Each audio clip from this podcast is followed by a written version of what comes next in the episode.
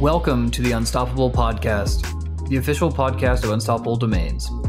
Join us each week to hear from leading experts in the exciting new fields of blockchain, cryptocurrency, and the decentralized web, where we talk about the future of the internet and what that means for humans like us.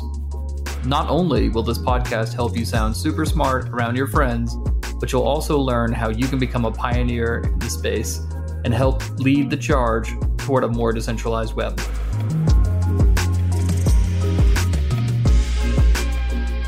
Everybody, welcome back to the Unstoppable podcast. I'm your host, Diana Chen, and I'm here today with our guest, Maria Paula. She is the co founder of JPG, uh, which is an on chain gallery that is created and curated by users. It stands for Juried Protocol Galleries, I believe, if I'm not mistaken. Uh, welcome, Maria. Thank you so much for being here today. Hi, thank you so much for having me. Of course. I'm curious to know a little bit more about your background. So I know that you are like one of the OGs in the NFT space. You got in before most, like 99.9% of people even knew what an NFT is, or maybe before NFTs were even in existence when they were still called crypto art or whatever they were called before NFT became a term. Tell me about your crypto journey. Like, how did you get into crypto in the first place? How did you get into NFTs? And like, how did you start learning about all of this? I got into crypto around 2016, but I officially started working in crypto in 2017 as employee number three at Web3 Foundation Polkadot. And after some months there, I actually discovered the Ethereum community and completely fell in love with it. Uh, you know, at the time that we were building uh, Polkadot, the, the community was very small, so I didn't know that there was such power be, behind a crypto community. And then I discovered Ethereum, and I was completely mind, mind blown there. So after that, I was like, you know, I really need a job uh, on Ethereum. I had a job, but I needed one on Ethereum and I applied to one of my favorite projects at the time that was uh, Golem. I'm really interested on decentralized infrastructure and got the job. And, you know, at Golem, I was immediately thrown into community work. And one of the very first assignments was going to Tokyo for the first uh, grant giving uh, ceremony back then when we could have live events first grant giving ceremony of Ethereum Community Fund, another organization that's no longer there, but uh, you know it was big at the time.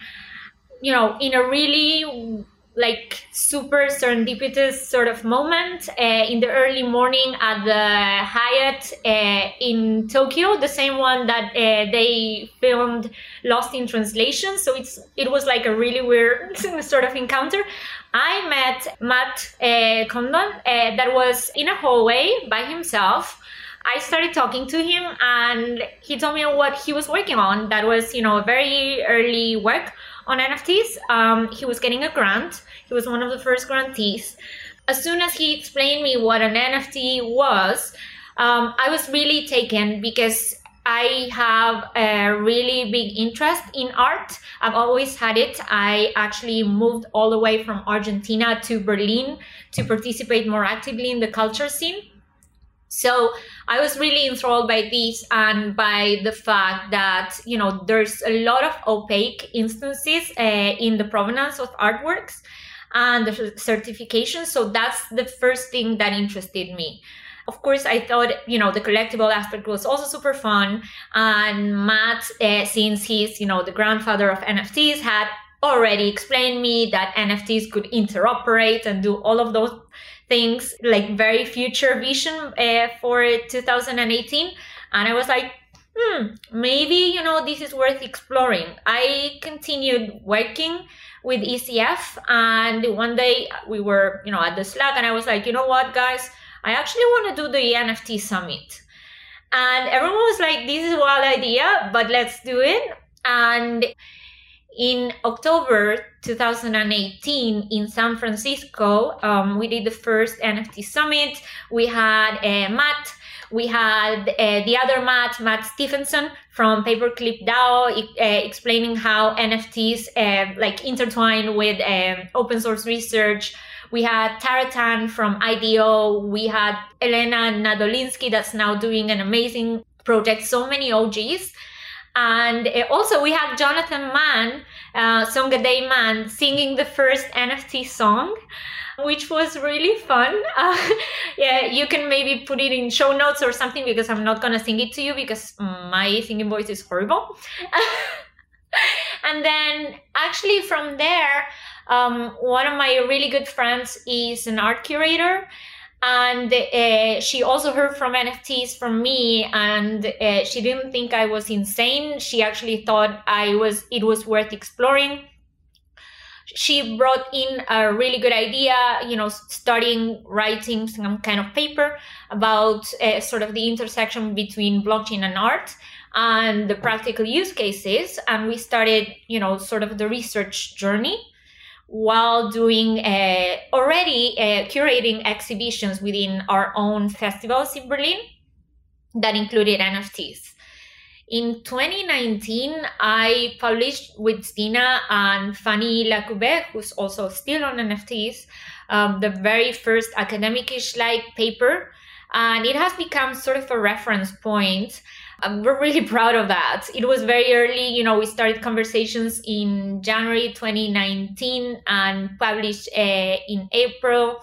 And then this year, I was actually, I, I just, you know, finished publishing the 2021 paper with my co-founders at the art department at the art department of the uh, Department of Decentralization and I felt like I needed to do something with all this knowledge and all this research and turn it into a business. Um, I started tinkering with a lot of ideas about, you know, curation DAOs and critic DAOs and, you know, any other thing and, you know, things involving a business model. But I couldn't quite put my finger on anything. Yeah, at that time I was also texting Trent, my co-founder at JPEG and I was sending him just like cool like artworks all the time, you know. Uh, and he was like, you know what, I'm I'm thinking about putting together this gallery, and I'm like, I'm I'm down for it. I'm sort of at the same stage, and then yeah, he introduced uh, me to Sam, the other co-founder, and yeah, we started jamming. You know, everything happened that is quite the story. And I, I, think like the word you use serendipitous is like the word that so many people can use about like how they got into crypto. I think like when I look at my journey too, like there's so many serendipitous moments where like every all the right things just happened at the right time in the right place. And uh, that's really like the only secret to like how it happened. You know, there was like no trick or strategy behind it or anything. It was just serendipitous. And then yeah, like some of the OGs that you called out, Matt Condon, uh, of course, like he we had him on the podcast. He was episode 70 if people want to go back and listen to that. And then we had Matt Stephenson on as well, episode 62, and then just had Jonathan Mann on recently, uh, episode 88. I sort of regret not having him sing a song on the podcast. I think that was a huge missed opportunity, but you can go check out all of his songs and you can buy them as NFTs now as well, which is pretty exciting. Going back to your journey. You, so you meet Matt in the hallway of a hotel and he explains NFTs to you for the first time and it sort of just clicks. Like how how would you explain NFTs to people today that still don't understand what it is? I like to explain them from the art perspective because that's the perspective that I'm the strongest at. But you know, I'm also really getting into the whole, you know, explaining how the usual collector goes about collecting one thing or the other. Doesn't matter if it's salt shakers or you know like pokemon cards or nfts you know there is something about collecting that is very into human nature. You know i also try to think about how to explain it in the light of punks uh, selling for ridiculous amounts of money and I realized that actually, at the very core, NFTs and any other means of exchange, means of exchange have always been historically uh, part of the human nature. Whether I don't know how long ago it was about trading spices or, you know, trading gold or anything you know anything that can be traded. It's about exchanging it's about building relationships through the exchange as well. And nfts uh, you know might be the next big thing to actually exchange with and build relationships with. So you know that's the way that i like to explain you know the whole like craze about, you know, why are the prices so high? It's because people assign value to things that the people assign value to things. They tend to do that all the time, you know. So maybe NFTs are the next medium of exchange. Maybe they're not. I don't know. I don't have all the answers, but I think I, I think they have a really good chance of being that. You know, beyond the artistry, beyond the collectible aspect, and beyond the you know technical capabilities of an NFT, the fact that people are transacting JPEGs and building communities around the JPEG, you know, can be the next bank. Banks were, you know, literal banks at the at the very first start. So yeah, I'm trying to explain them that way, and people seem to like that analogy. Yeah, that's a good point because a, uh, a lot of people you know, give NFTs grief because they say NFTs don't have inherent value. It's all just what whatever value people want to assign to it. But that's sort of true for like most things in life, right? It's like we assign like things only have value because we assign value to them. Like people only think that banks, you know, hold the power because we have assigned them this power. Yeah. And in the Middle Ages, they were actually literal wooden banks. Or, you know, I don't like cumin, but actually cumin was part of the spice exchange. So it's okay that I don't like it, but you can't deny that at some point, cumin was part of uh, finances as well. Yeah, yeah, exactly. Very true. Okay, so you have this idea for like an online um, NFT art gallery. Basically, you meet up with Trent and Sam. You guys jam on it. Tell me the story from there. Like, where did it go from there? Oh, it, it was wonderful. You know, I've always said that if I made it in crypto, the only thing that I wanted to do was to become an art collector and then open my house for everyone to see like once a day because there's like things like that in Berlin and I, I just love that and i was you know i was just doing my journey while working in infrastructure and you know just this nft thing was on the side. I hadn't really bought anything. And then trent comes up after we share like a hundred links and he tells me you know why don't we do an online gallery? And i was like okay maybe my gallery was actually like not on a building you know i don't know and it was so exciting and I, we joined the Discord. Uh, we started talking. The first call with the guys was absolutely fantastic. You know, everything was flowing. I was like, hey guys, you know, um, I just visited a museum yesterday and I think we should do a gift shop. And they were like, this is super fun, you know, and we started jamming about curators and this and that. Everything else uh, was, you know, sort of also happened quite in a serendipitous way. You know, I started writing some copy for what we had at the start, you know, the gallery. And uh, I wasn't comfortable with, you know, calling everything gallery, gallery, gallery, because I didn't want to use so many terms from uh, the art world because you know in the end uh, nfts are much more than art you know they can be also gaming assets or whatever so i decided to use the word registry just like it, it was on my head. And then you know like a day later trent comes at, uh, at us and he has had an epiphany and remembered uh, token curated registries. And probably i was thinking of the same but you know i was just uh, fixing copy. So you know and then from there we we started evolving this idea because actually it made sense you know token curated registries for those that don't know were you know born in 2018 everyone thought they were the next hot thing. You know it was about curating erc20s it never took off. But actually there's a million reasons why it makes sense in the context of curating uh, ERC 721s and uh, 155 actually it can become labor to do this. It can be part of you know incentive structures where you would curate certain tokens or you know you would have a token for curating a whole list of nfts but it can also become labor. People can become real curators. Maybe in the future it will be fully fledged jobs. I i also i don't know. I'm you know i'm just at the start of all of these. But it was you know everything clicked really. And uh, very very soon uh, and in an incredible way uh, sam started learning a lot about protocols and how a protocol is constructed.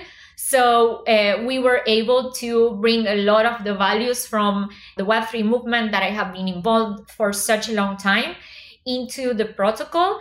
So, you know, you know, we started shedding the opinion of the protocol. We started shedding the permission layers. Um, so, you know, right now uh, the protocol is completely open and permission. So right now it's closed because we're testing, but it's going to be completely open and permissionless and people will be able to curate any NFT that they want.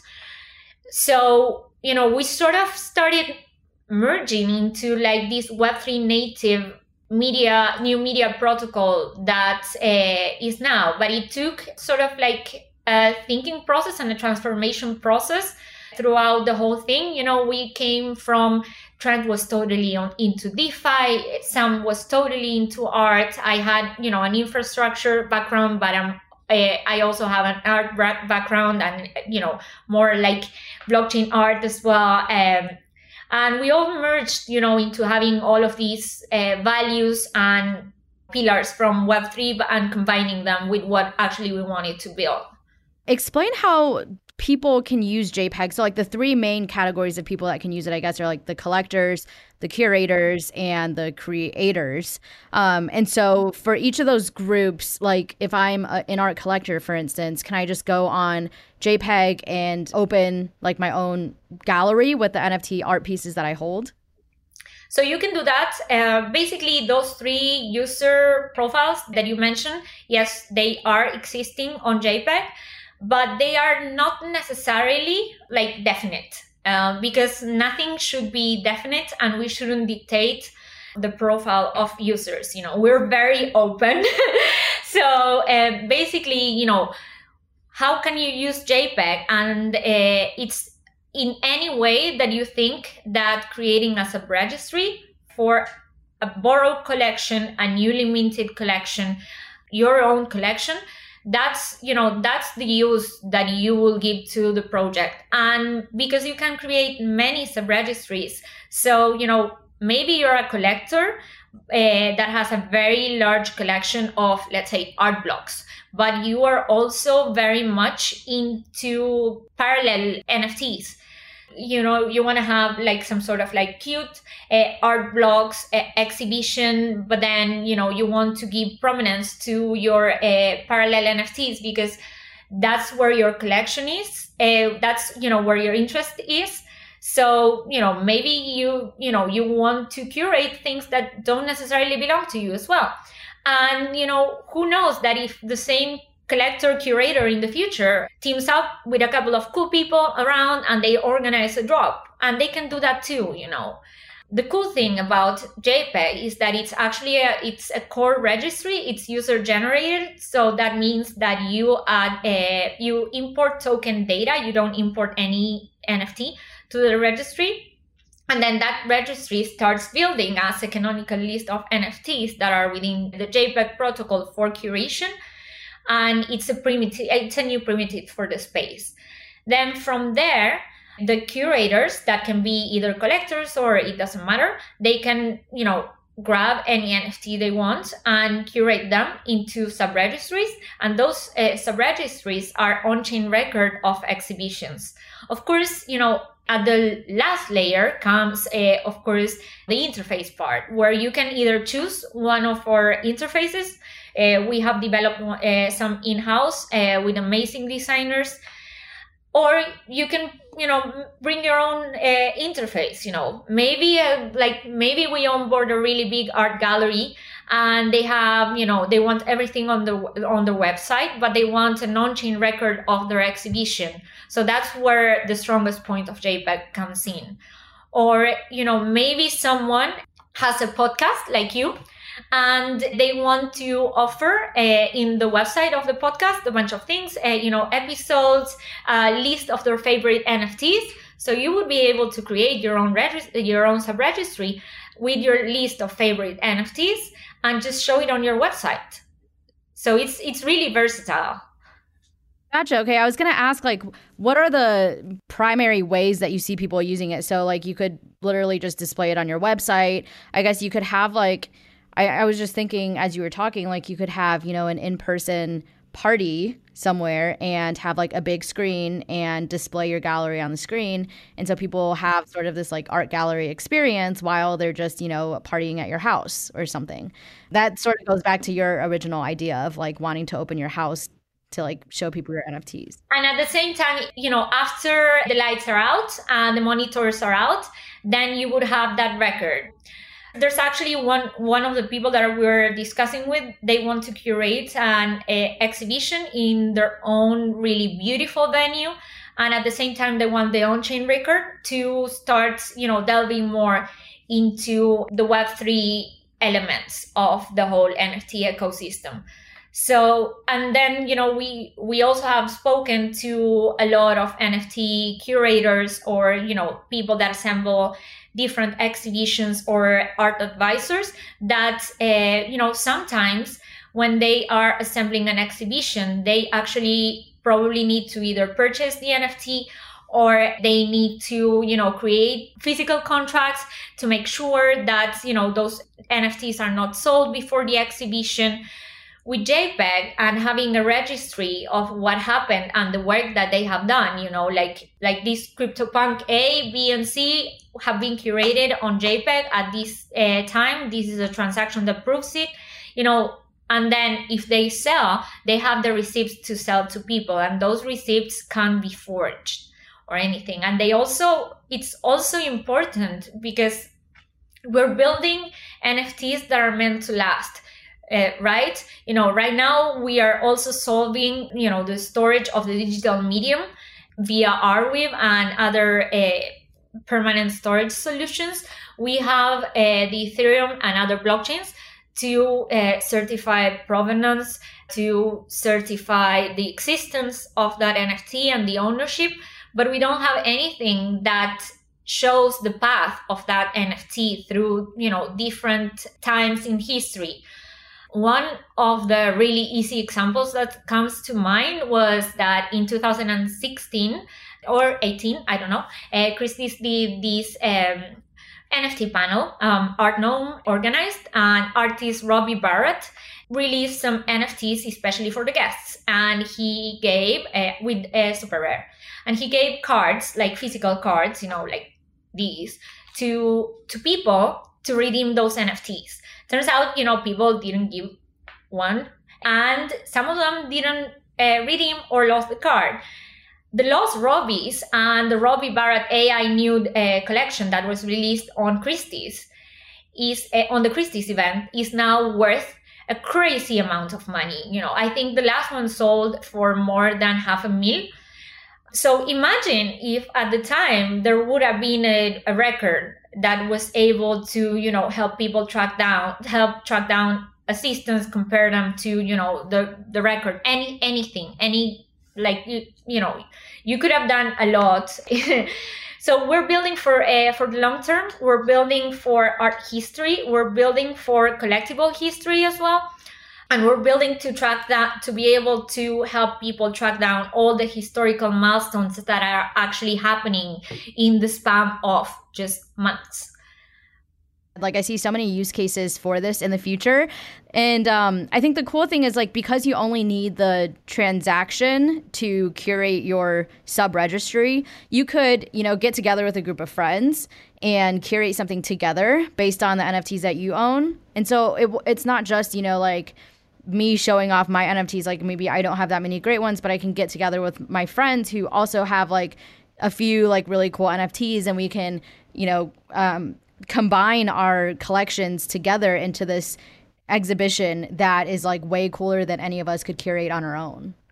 Right. And then, you know, if you guys are, you know, still thirsty for more uh, NFTs or if you want more, you know, prominent things or you feel that you know a particular nft would fit so well but it's uh, you know none of your friends hold that but maybe variant fund uh, holds it or you know now a16z uh, join uh, Fingerprints DAO maybe a16z or fingerprints actually own one then borrow it import token data into jpeg and that's it you don't need to ask them for permission it's all cool maybe you do need to ask them for permission but just like in a social layer right Yeah, yeah, yeah. Like, hey, heads up. Do you mind if I use Yeah, this? yeah, Is it yeah, cool with you? yeah. nice thing to do, but you don't, you know, the future is permissionless and it's open, and that's the infrastructure that we're building. So, you know, the curation of the assets within that infrastructure should be the same, and I don't see any reason why why it shouldn't. How far do you see this going? Like, do you see the Louvre ever, you know, displaying a JPEG collection? Um, I don't see the Louvre displaying a JPEG collection. I'm not sure what will happen. I, I want to be building for posterity, as I said. I see a lot of, you know, new and upcoming uh, experimental art collectives wanting, uh, you know, that are gonna need JPEG because they can't afford, you know, to ship pieces. They can't afford to buy NFTs and they can't afford maybe to, you know, have uh, monitors to show the, the NFTs, but they want to do something. One good example was, you know, there were a lot of uh, groups in the, uh, in the 60s, 70s and 80s about, you know, art, uh, artists that became activists. So, you know, it would be wonderful to have some kind of an NFT activism and have those records stored on chain and they would represent historical moments in time. That would be fantastic you know that's that's actually my end game more than Louvre more than anything else and to allow new forms of experimentation. Um, it's yeah it's basically that you know i I'd rather uh, support the up and coming movements, and we don't know what uh, how big an up and coming movement is gonna it's gonna be. So yeah, I'd rather support that. Wow, I didn't even think about that as a potential use case, but uh, yeah, I, I love that, and I, I I would love to see it go that direction as well. That also is a lot more exciting to me than you know seeing the Louvre display it, although that would be exciting as well. I mean, great for business for my soul, I don't know. You know, I prefer yeah. to support uh, small actors. That's true. Yeah, that's true. Uh, so I want to go back to something you said earlier about like NFT curation, and you know, like we, we don't know where this is going to go. Maybe it could be like a full time job in the future, being an NFT art curator. This is something I've thought about uh, more so in the context of music because I don't know that much about art to be honest. But having grown up like playing music and stuff, I always think like it, it just seems so unfair that you know in order to make it big as a musician you've got to like have the connections with record labels you have to have money you have to have all of these things. And i'm like there's so many up and coming artists like on youtube that just don't have the resources to make it big but they have the talent they have the skills uh, they just don't have the resources. And so how cool would it be like in this web3 world if we just ordinary people like me and you can have a say in curating the next generation of you know big artists that we're going to see at concerts and we're going to hear on the radio and um, all of these things. So yeah i'd love to hear your thoughts on that like if you agree with that you know from like an art perspective or, or if you have you know you think about it in like different ways. I i do. So you know the way that patronage works and you know this has been over the hundreds and hundreds of years is you know you find an up and coming artist it can be beethoven. Maybe you know like say that you met beethoven when he was 15 years old and you hey this guy has talent but you know he doesn't have money so big deal i'm gonna start you know the patronage. And then by you know combining those artists with the right circle of people or getting them visible that's how you create you know you start building a career for them as well you know alongside their incredible talent of course. That is obviously patronage and not curation but i see curation as a complementary way of doing patronage where whereas in patronage you actually probably need to have money contacts or whatever in the kind of curation that we propose at JPEG, you don't need to have eh, any of those things. Maybe a little bit of money just for the gas fees, but that's about it. Maybe you start off as an Anon and curate an amazing exhibition through JPEG and it has up and coming artists and you know you just started your own anon account and have very little eth or you know whatever a crypto asset but you really want to do something with culture. And yeah, it doesn't also have to be art NFTs. You can combine different things. You can combine music, you can combine gaming assets, whatever you want.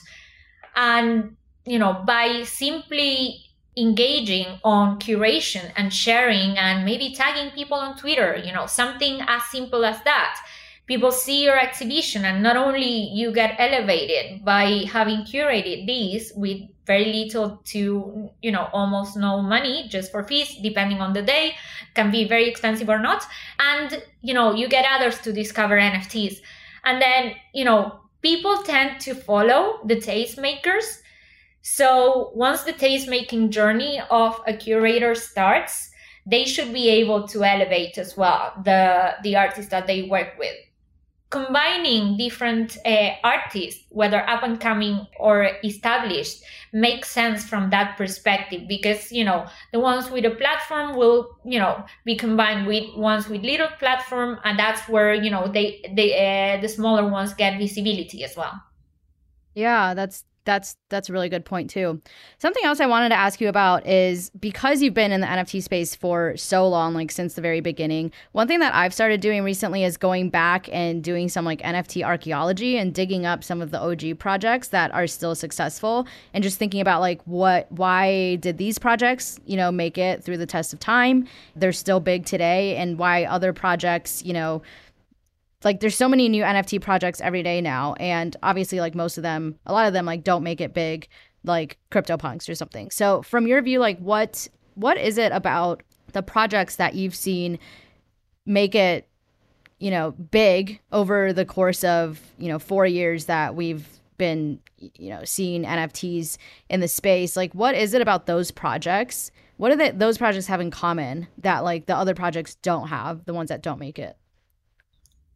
Um, I don't think that there's a, if there is one 2017 2018 NFT project that hasn't made it. Um, I would be very curious to find out which one is it is because then I would be just like buying the whole thing and speculating with it. Weren't CryptoPunks from 2017 or like Rare Pepes or Digital Zones, which is like my recent obsession? Oh yeah, but you know, I think you know we can say like all of those, like all of the early projects probably made it by now because you know there's just so much archaeology. I was actually discussing this. Sorry uh, to rant, but uh, I was actually discussing this in in my newsletter. NFTs are amazing because unlike, for example, DeFi, people are not chasing the next new farm or the next new financial primitive people love legacy and people respect history. That's why I say that probably all of the projects from the early days have made it in a way or another. From those, of course, you know, you have more basic ones. You have like ether rocks. They're just rocks. I still love it because of the absurdity of it all. But yeah, no artistic value, rocks, literal rocks. Um, and then you have others that are, you know, so conceptually rich, uh, like flower tokens that, you know, were, you know, growing in an office in Berlin. And, uh, you know, the material zones as well, that, you know, like the concept is absolutely beautiful and it homages a very, you know, a fundamental artist in the in the field of conceptual art like Yves Klein. So yeah, in the end, uh, you know, the cool thing about NFTs is that people value history and legacy and archaeology. So that's why why all of the NFTs from that time make make it. And also, you know, you if you were there uh, when ETH was very low and or people were, were doing ICOs, then you you know the focus was elsewhere was building other stuff was building erc20s and uh, you would assume that anything that you built then was you know first of its kind which is sort of a value in nfts yeah i, I would say so um, what are some of your favorite projects in the space today i'm just curious i have so many i love Bitchcoin, Bitchcoin by sarah meyohas um, it's uh, originally, I think, from 2015. Uh, it is a coin backed by petals, uh, rose petals. Then I love the Mutant Garden Seeders uh, from Harm van den Dorpel as well. Those are absolutely stunning. I really like anything that comes out of Rhea Myers, who is an amazing conceptual artist, and I'm very much into conceptual art as well. So I I really like those two. Salt, I, I have to say, I know it's uh, sort of my own, but but Salt V4 is such a beautiful project. Our own, you know, rotating NFTs, and yeah, there's a few one. Oh, I one that really gets a big show, shout out from me because it's so much fun. It's a uh, Kutsu, the Folia virus. Uh, that you know never leaves your wallet. So you can uh, transact forever and just like spread it. And you know it has no value. Uh, it's still really you know it has no uh, like monetary value. It's it has a lot of value otherwise.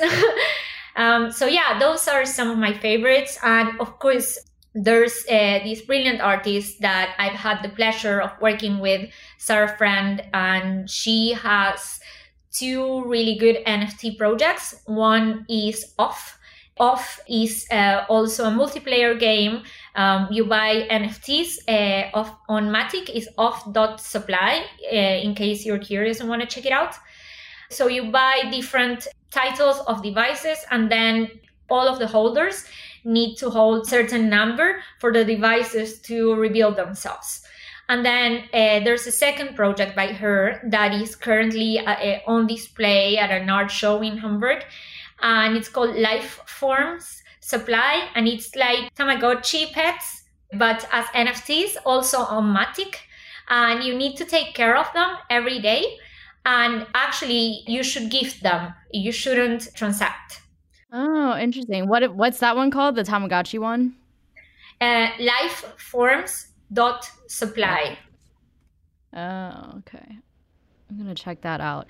When you like decide, you know, which NFTs to buy and stuff, like when you see these new projects come out, like what is your thought process? Is it just like do I like what this art looks like? Do I like the story behind it? Do I think this is going to be valuable, like from a monetary perspective in the future? Like, what's your thought process?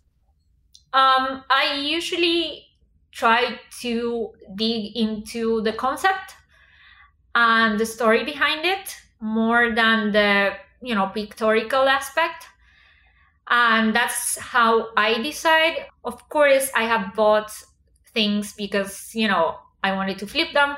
We have all been there. And other things, I just like minted them because they were super fun. Um, I just minted the, um, the firsts by Deafbeef.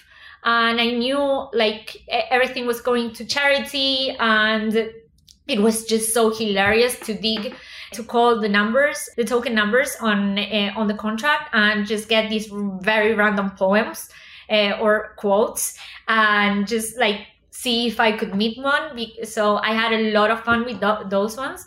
Um, so it depends, really. You know, I'm I'm not the one that's gonna go into art blocks uh, for a job and just spend a lot of money in gas on a project that I may not get. But if the project is especially beautiful, like you know the LeWitt uh, generator generator by Mitchell Chan, I will probably try to make it. Yeah, that makes total sense. Last question for you, where do you see NFTs being in, you know, the long run? Like say 10 years down the line, how do you see us interacting with NFTs in our day-to-day lives? You know, I like I have trouble seeing myself in November. Um everything is moving so fast and happening at the yeah. speed of light that it's impossible. I I do think that they will overtake our digital lives and they will completely change the way that we transact.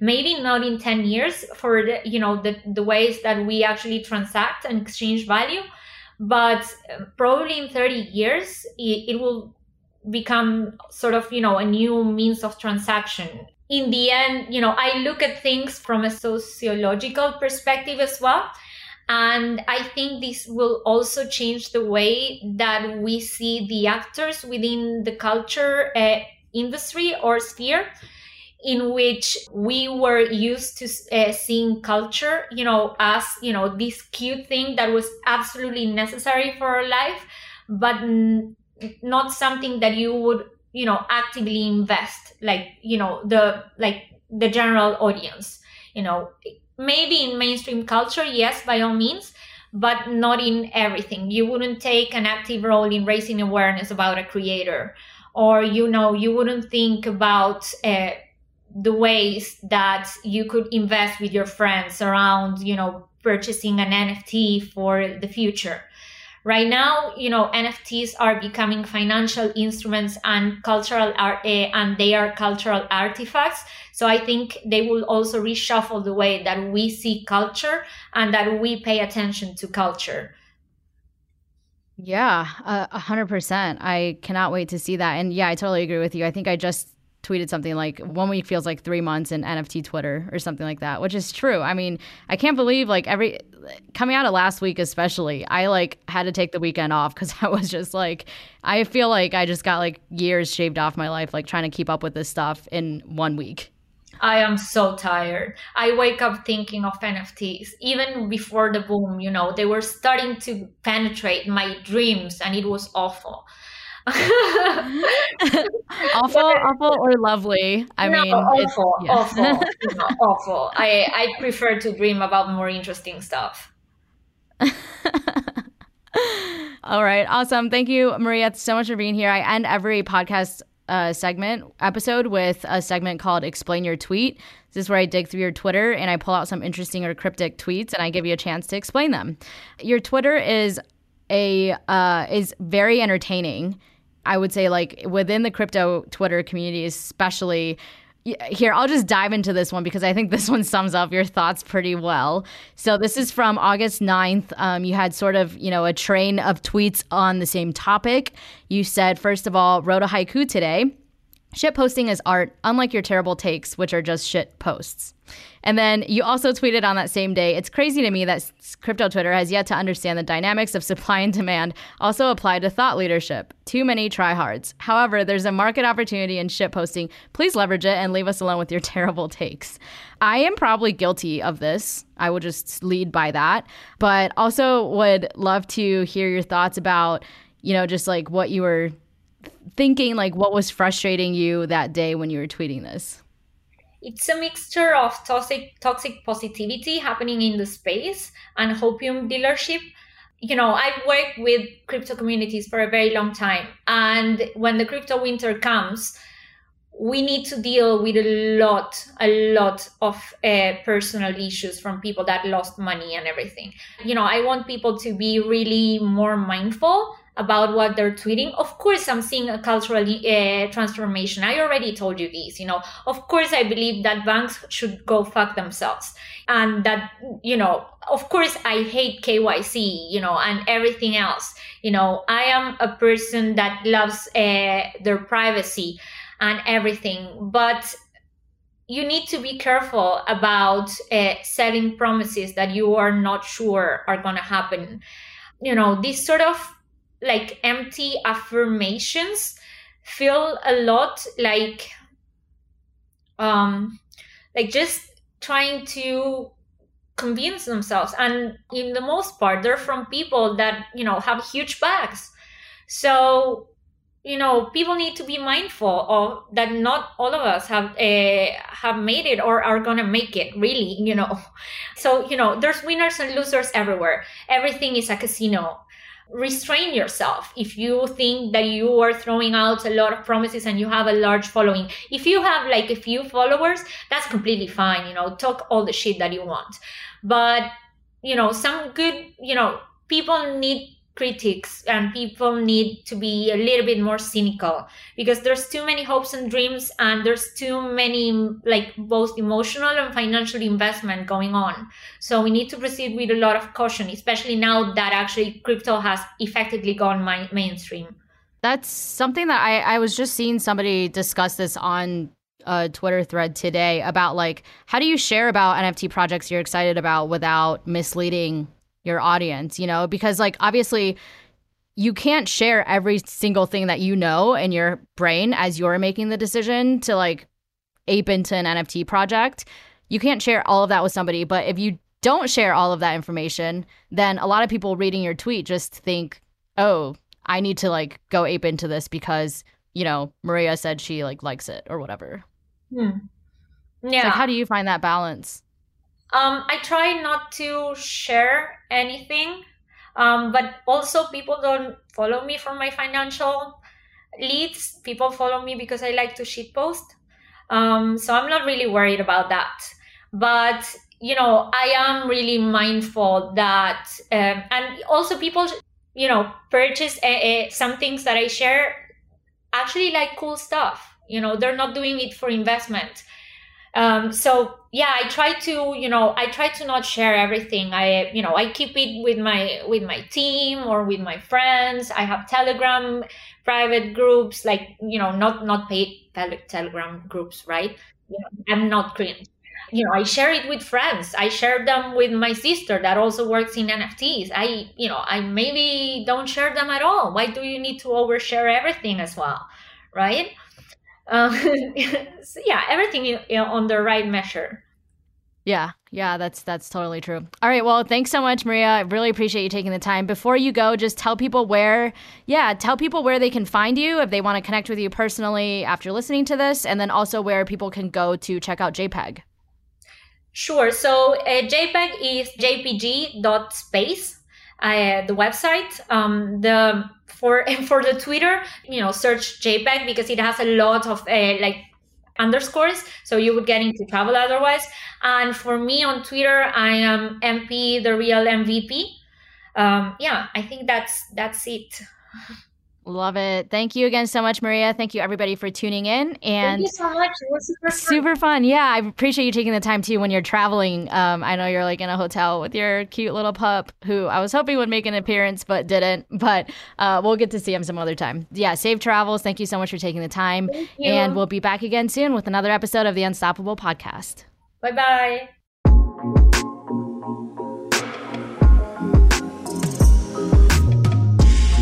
We hope you enjoyed this episode of the Unstoppable podcast. If something we said today resonated with you, please rate, subscribe, and download our podcast and share this episode on social media with your network. And remember, the fun doesn't have to stop when the episode ends. You can continue this conversation with us on Twitter by tweeting your questions, thoughts, and ideas to Unstoppable Web. We look forward to chatting with you, and thanks again for listening.